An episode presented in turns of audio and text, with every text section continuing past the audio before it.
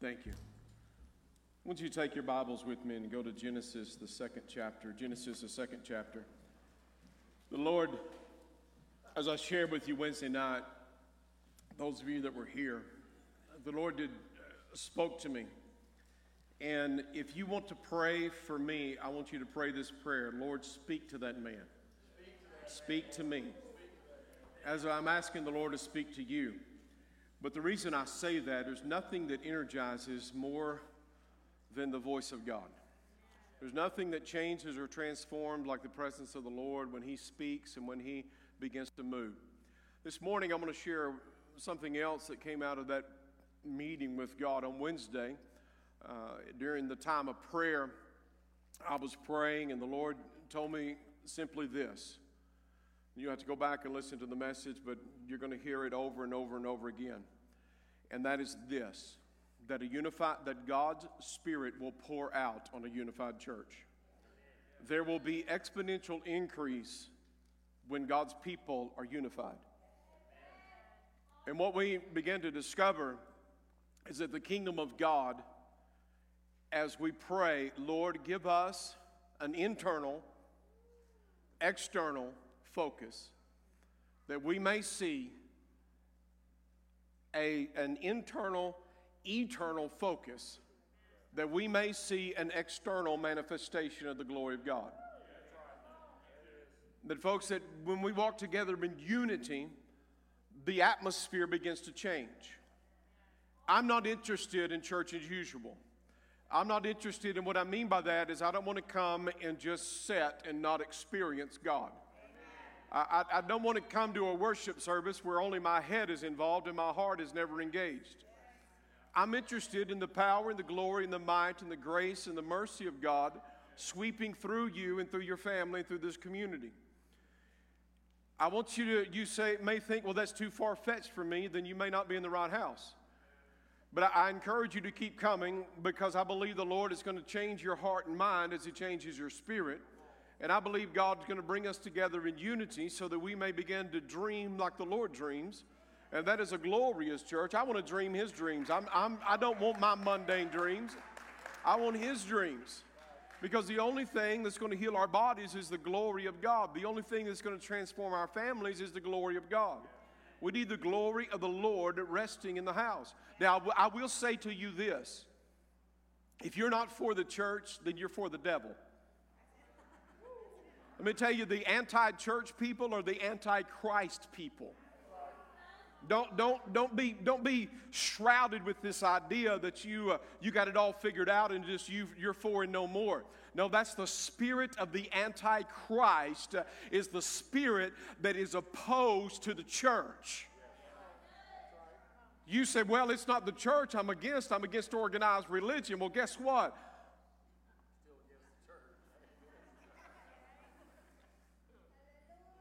Hear me. The church is the bride of Christ. And if you're against the church, then you're against God. Because upon that rock God shall build his church, and the gates of hell shall not prevail against her. If you're against relationship, then that is anti Christ spirit because the Lord is about relationship. Why do you believe the enemy has so bombarded your life with dysfunctional behavior and self destructive behavior in order to destroy relationship? What do you believe the spirit in the land is doing today? It's bringing fear and discord, trying to separate relationships in the body of Christ. Let me tell you, it doesn't matter what side that you land on, politically, medically, racially. What I say to you, let's land right in the middle of the cross and let's follow Jesus. Amen? Amen. Now, as we look at that, I want to show you something that came out of the prayer that I had with the Lord. And it's those of you that have been in life class, you're gonna, you've heard some of this, but got beyond my head into my heart as the Lord began to speak something to me. I want you to look in Genesis, the second chapter. And if you just got offended by the statements I made, then it was purposeful.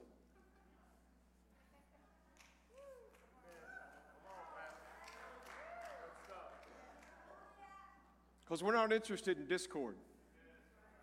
I'm not interested in my agenda or your agenda. I want His agenda. I'm interested in unity for the manifestation of the glory of God. I want to see unity on the stage. I want to see it in the pew. I want to see it at the back door, the front door, in the nursery, in the children's, in the girls' ministry, the men's ministry, the Hispanic ministry, the, the ministry to the nations. I want to see unity unified. I want to see us mourn with those who mourn and celebrate with those who celebrate.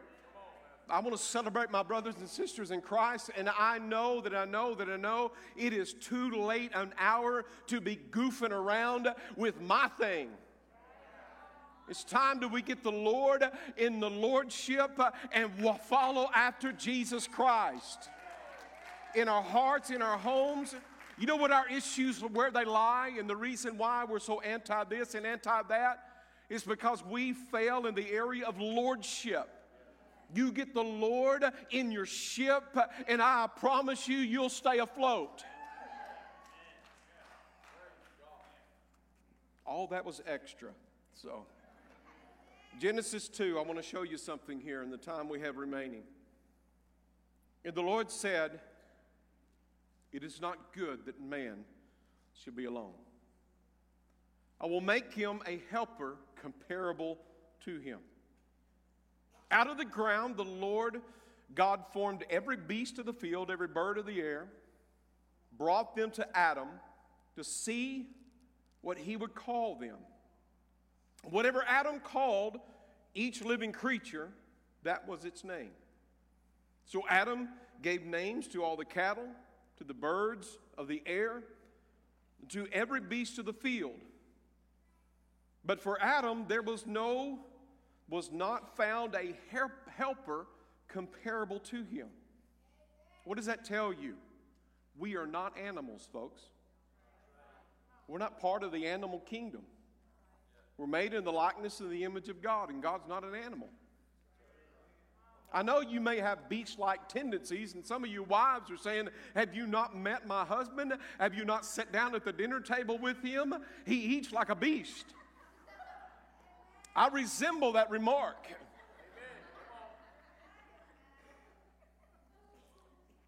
But we are not beast. There's no helper comparable to God's created man. And the Lord caused, notice this, the Lord caused a deep sleep to fall on Adam, and he slept. And he, capital H, took one of his ribs and closed up the flesh in its place. Then the rib which the Lord had taken from man had made into a woman brought her to the man. And he said, Woo! He didn't say it, but that's what he was experiencing, I promise you. When I met this girl over here, that was my thought. Woo! And Adam said, This is now bone of my bones and flesh of my flesh. She shall be called woman because she was taken out of man. Therefore, a man shall leave his father and mother, and they two, and be joined to his wife, and they two shall become one flesh. Now, I want you to, you can take time or just look at this. Ephesians 5 and 32. Here in, in Ephesians 5, Paul is talking to the church at Ephesus. He's speaking to us today. He talks about a husband and a wife.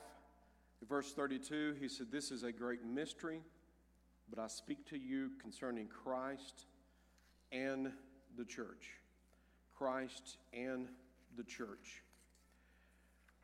This morning, I want you to notice some parallels that we look at this as we look at this passage of Scripture. That a husband and wife was the natural portrait of Christ in the church. As we look at that passage of Scripture, what we see, as Corinthian tells us, Andrew touched on this morning, I have it in my notes. First, that which is natural, then that which is spiritual. Yes, the heavens and the earth are created They were without form and void and darkness on the face of the deep. God spoke, and the worlds came into existence. In the beginning was the Word, and Word was with God, was God. Same in the beginning with God. All things were made by the Word. Not anything was made that was made. We understand that by faith, uh, that things that are seen were made by things that do not appear. We understand that. But the Lord gives us natural portraits so that we don't miss what God is doing in and around us. But what we see here is the Lord said it's not good for man to be alone. Relationship from the beginning. It is not good for man to be alone. Who created relationship? The Father, Son, and Holy Spirit have been in relationship through before time began, in time, and after time ends. In all time, there will be a relationship between the Father, the Son, and the Holy Spirit. But the Lord so wanted relationship with you and I that He made us in his, into His image, and that He brought us into relationship with Him through Jesus Christ. Amen? That we may be eternally in relationship with the Lord. Everything we have flows through relationship. Everything that we will accomplish will be a result of relationship. And if you are now at a place and you feel like you should be isolated and alone, then you need to check the spirit by which is trying to guide you away from the fullness of God. There's no Lone Ranger ministries or callings uh, in the, in the world today. It is relationship that God has called us to. So, as we look here, what we see is relationship. It's not good that man should be alone. Let's look around creation. Oh, what'd you call this one, Adam? That's a dog. That's a that's a canine. A canianius. I don't know who come up with the scientific names. Some of you, some of you folks out there say, well, just give me the dog and that's all I need. Give me a cat and I, will be satisfied. You'll be the crazy cat person. Any crazy cat people in here? Thank you. One honest person. But the Lord said there's, they're, they're not comparable, they're not compatible, they're not of equal standing. You need someone to walk alongside you, Adam. Let me think about it. I, I, will, I will, I will take your pinky toe from you and I will make woman because she is always going to be under you. Ladies, come on, help me with interpretation. Let me tell you, the, the whole idea that the equality there, the, the positioning there was, was not that the woman would be under the man, but one alongside, compatible. So your, your experience in life may have been one that has been corrupted or distorted because you have been treated badly, but that doesn't mean that that makes God bad. Amen? But what we also see is the woman wasn't made from the, from the top of the head to be over the man. Somebody told me this morning that your wife just retired and decided that he's really going to get busy because he's been retired for a couple of years now. That list just keeps growing and growing and growing. But we're in partnership, right? But it's not that the woman was meant to rule over the man, but taken from the side to be in relationship and partnership. But, but there's a deeper revelation than that this morning. It was a deep sleep that came over Adam. And in the process of that, a bride came forth. I'll show you a great mystery. When Jesus Christ lay in the tomb, when he slept, is another version of the death, and they buried him. What came forth? The bride, Christ. First, that which is natural, then that which is spiritual, so that you don't miss it. What we see there is that Adam was created from the dust of the earth. Every living creature was created from the dust of the earth, but not the bride.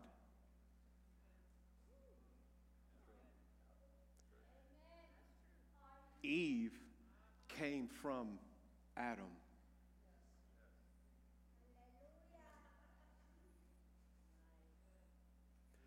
The church came from Jesus.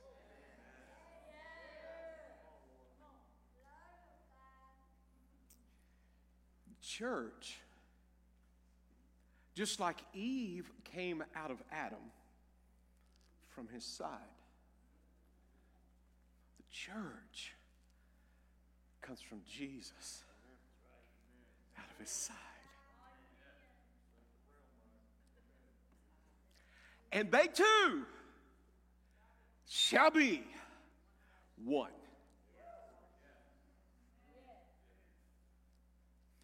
I would say to you today that the bride of Jesus Christ comes forth as a result of his death. When he slept, the church came out of, the bride of Christ came out of Christ because there was no other way, no other substance on earth could create the church. Hear me. Eve was not brought forth as a natural portrait. She was not brought forth from the dust of the earth, but she came forth from Adam. Twice removed, she was brought out to show you and I that she's not superior, but she didn't come from the earth. She came from Adam so that we might see that the church of Jesus Christ does not come from anything earthly, it comes from Jesus Christ Himself, brought out from Him. You cannot be a bride of Christ without first Christ's consent his direction, and you've got to accept the supernatural sacrifice that He made to enter into that relationship with Him. You can't show up on Judgment Day. Say, I'm human, I'm here. Please let me in. I'm the bride, I'm the bride, I'm the bride. No, you're not if you've not accepted Jesus Christ as your Lord and Savior.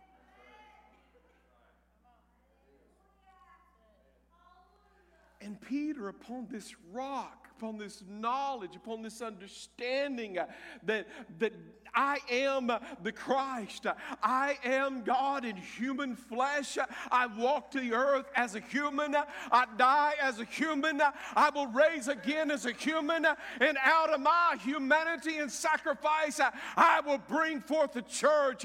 And there is no strength of hell that will ever prevail over her.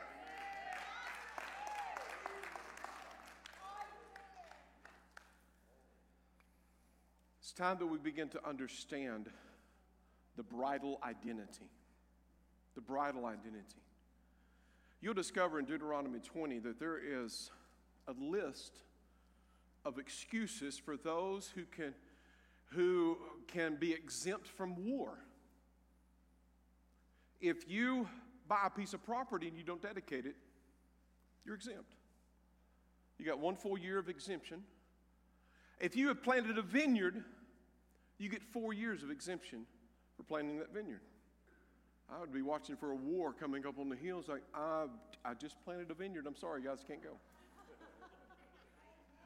the other, the other exemption from war would be if you were betrothed, you got engaged. You just, this is my fiance. Oh, I'm not going to go there. I'm not going to go there. You ask me later, I'll tell you. But I, am I'm, I'm, I'm not, uh, just no, no, hush. Okay, you drew it out of me. You wanted to anyway, I know. I don't know where it came from. Let me tell you, fiance is usually code in today is that we're shacked up. That's not this, okay? That's not this. To be engaged means that you're waiting to be in covenant with, with your mate, amen? That, that you enter into relationship with, with the individual under a covering and a canopy of, of the love and the ordinances of God. But let me tell you, just because it feels good doesn't make it right. Amen? So, as we look here, what we see is that if you're betrothed, you, you're engaged, and you're going to get married, uh, then you're exempt from going to war. Jesus in Luke 14, he gives an invitation he tells a parable of an invitation of a great feast, and it's just right after he's talking about a marriage, but he is inviting, he was talking about a parable of those being invited to a banquet. And in that banquet, they start giving excuses, and the excuses are that they do not want uh, their excuse from war, from battle. Lord said, I'm not inviting you to a battle, I'm inviting you to a banquet. See, when the Lord gives an invitation to the person, He's not inviting you to a battle.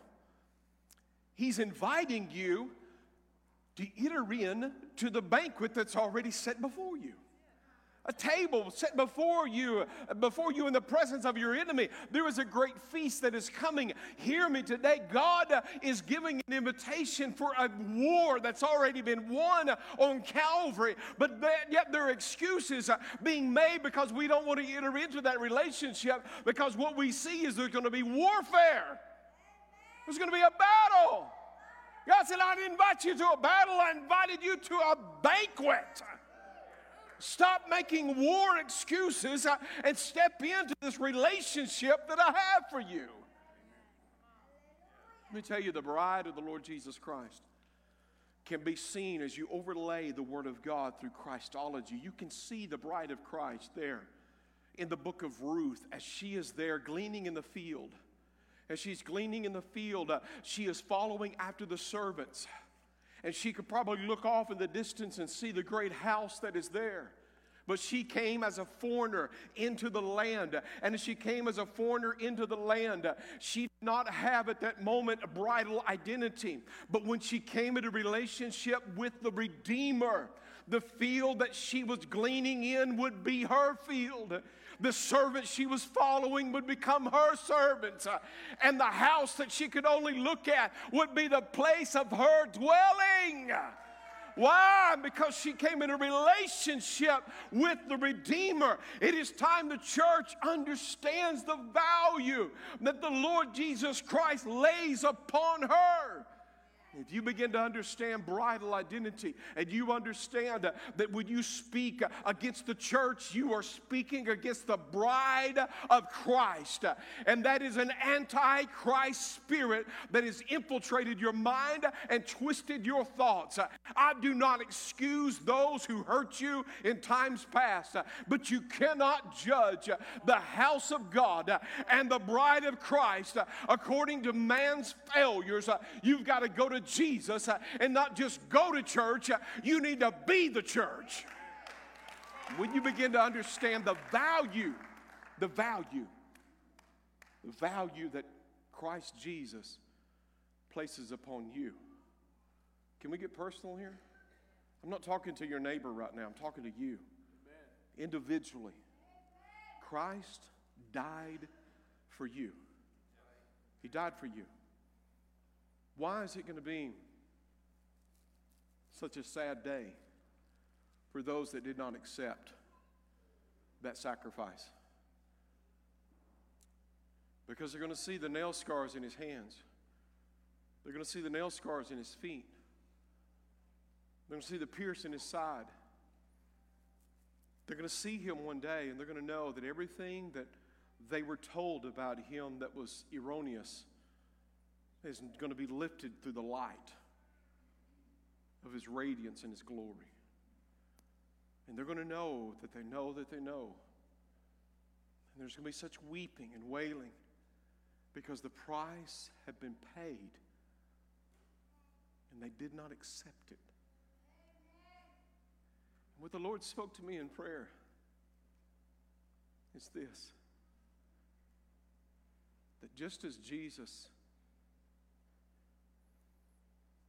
entered to Mary and came forth through the womb, the Lord is looking and has brought the church to the place where the bride will be reproduced because we see that we're no longer barren. We are bearing fruit in Christ Jesus to bring souls into the kingdom of God. My heart's desire this morning is not that you leave here angry, upset, but that you leave here knowing that God Almighty loves you and that it's time that we stop battling and we start entering into that banquet feast that God has before us. That we not only find forgiveness, but we give forgiveness through the power of, his, of, his, of the cross. That we enter into that relationship with Him and we understand. Let me tell you, don't come to me talking about my kids. I'll forget how sanctified I am. One statement I could never stand to hear is, well, those preacher's kids are the worst. You better be running when you say that. and don't talk about my bride. You can slap me, spit at me, and do whatever you want to, but don't lay hands or talk about my bride. We're gonna have we're gonna we're gonna have a discussion. And you think I'm joking, but I'm not. But see, I believe that the Lord is never been as passionate and more so about his bride. How do I know? Paul, Paul. Why? What are you doing, son? Hard for you to kick against the goads. See, when the enemy comes against you, the Lord takes it personal. The Lord takes it personal because you are his bride if you have been born again. So don't tell me how bad the church is that's, if you call yourself the church, that's just self inflicted behavior and it's self destructive. Uh, we are called to be a part of the body of Christ, the bride of Jesus Christ. Uh, you are valued, you are loved, and the Lord wants you to walk in that field of blessing and uh, those things that you've been serving to now serve the kingdom and the house that you've been looking at. This is the house house He wants you to live in. You are the bride of Christ. Say, preacher, that's kind of creepy. I'm a man. Let me tell you, ladies, if you can be a son, then I can be a bride. Amen?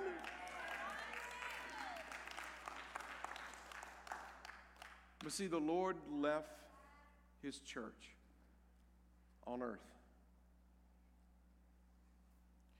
I don't understand many times the Lord's confidence He puts in us.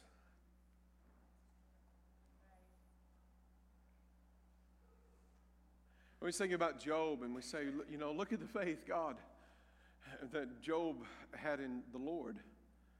But then we got to look at the fact, look at the faith that God had in Job. But see, the Lord knows his spirit that lives in you. And he knows how far he can reach through you. And he knows the value that he's placed on you.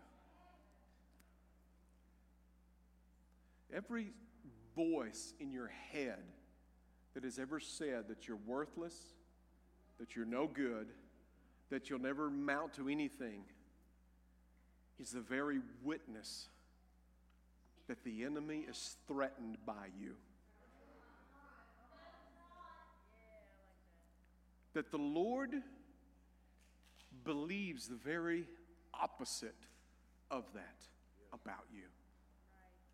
You are loved, you're redeemed, you're rewarded, you're elevated. And if you were the only one on earth, Jesus would have came.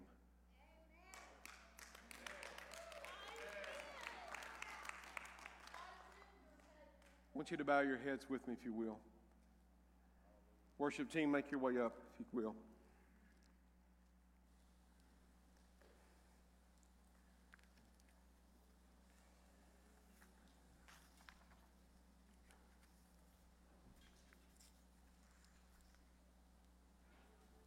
The eyes of the Lord search the whole earth in order to strengthen those hearts who are fully committed to Him.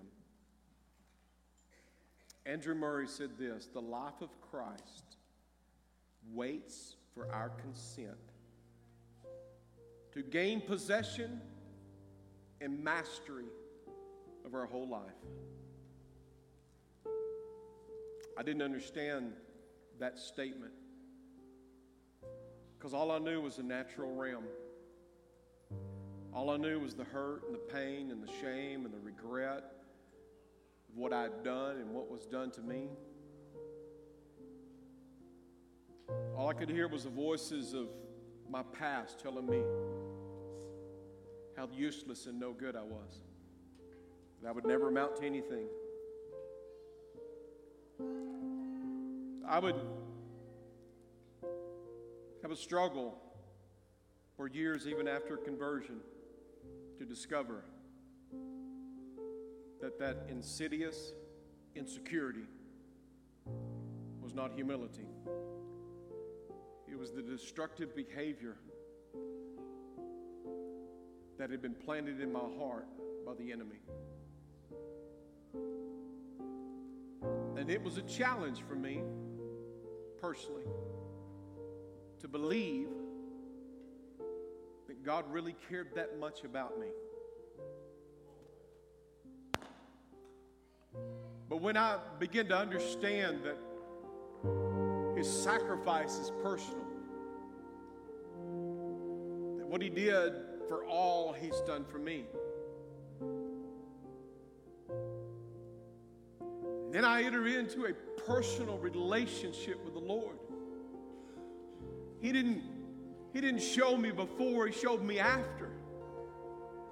As I'm laying in my bed at 711 Jefferson Street, and I'm crying out to God. I'm saying, Lord, save me. Lord, save me.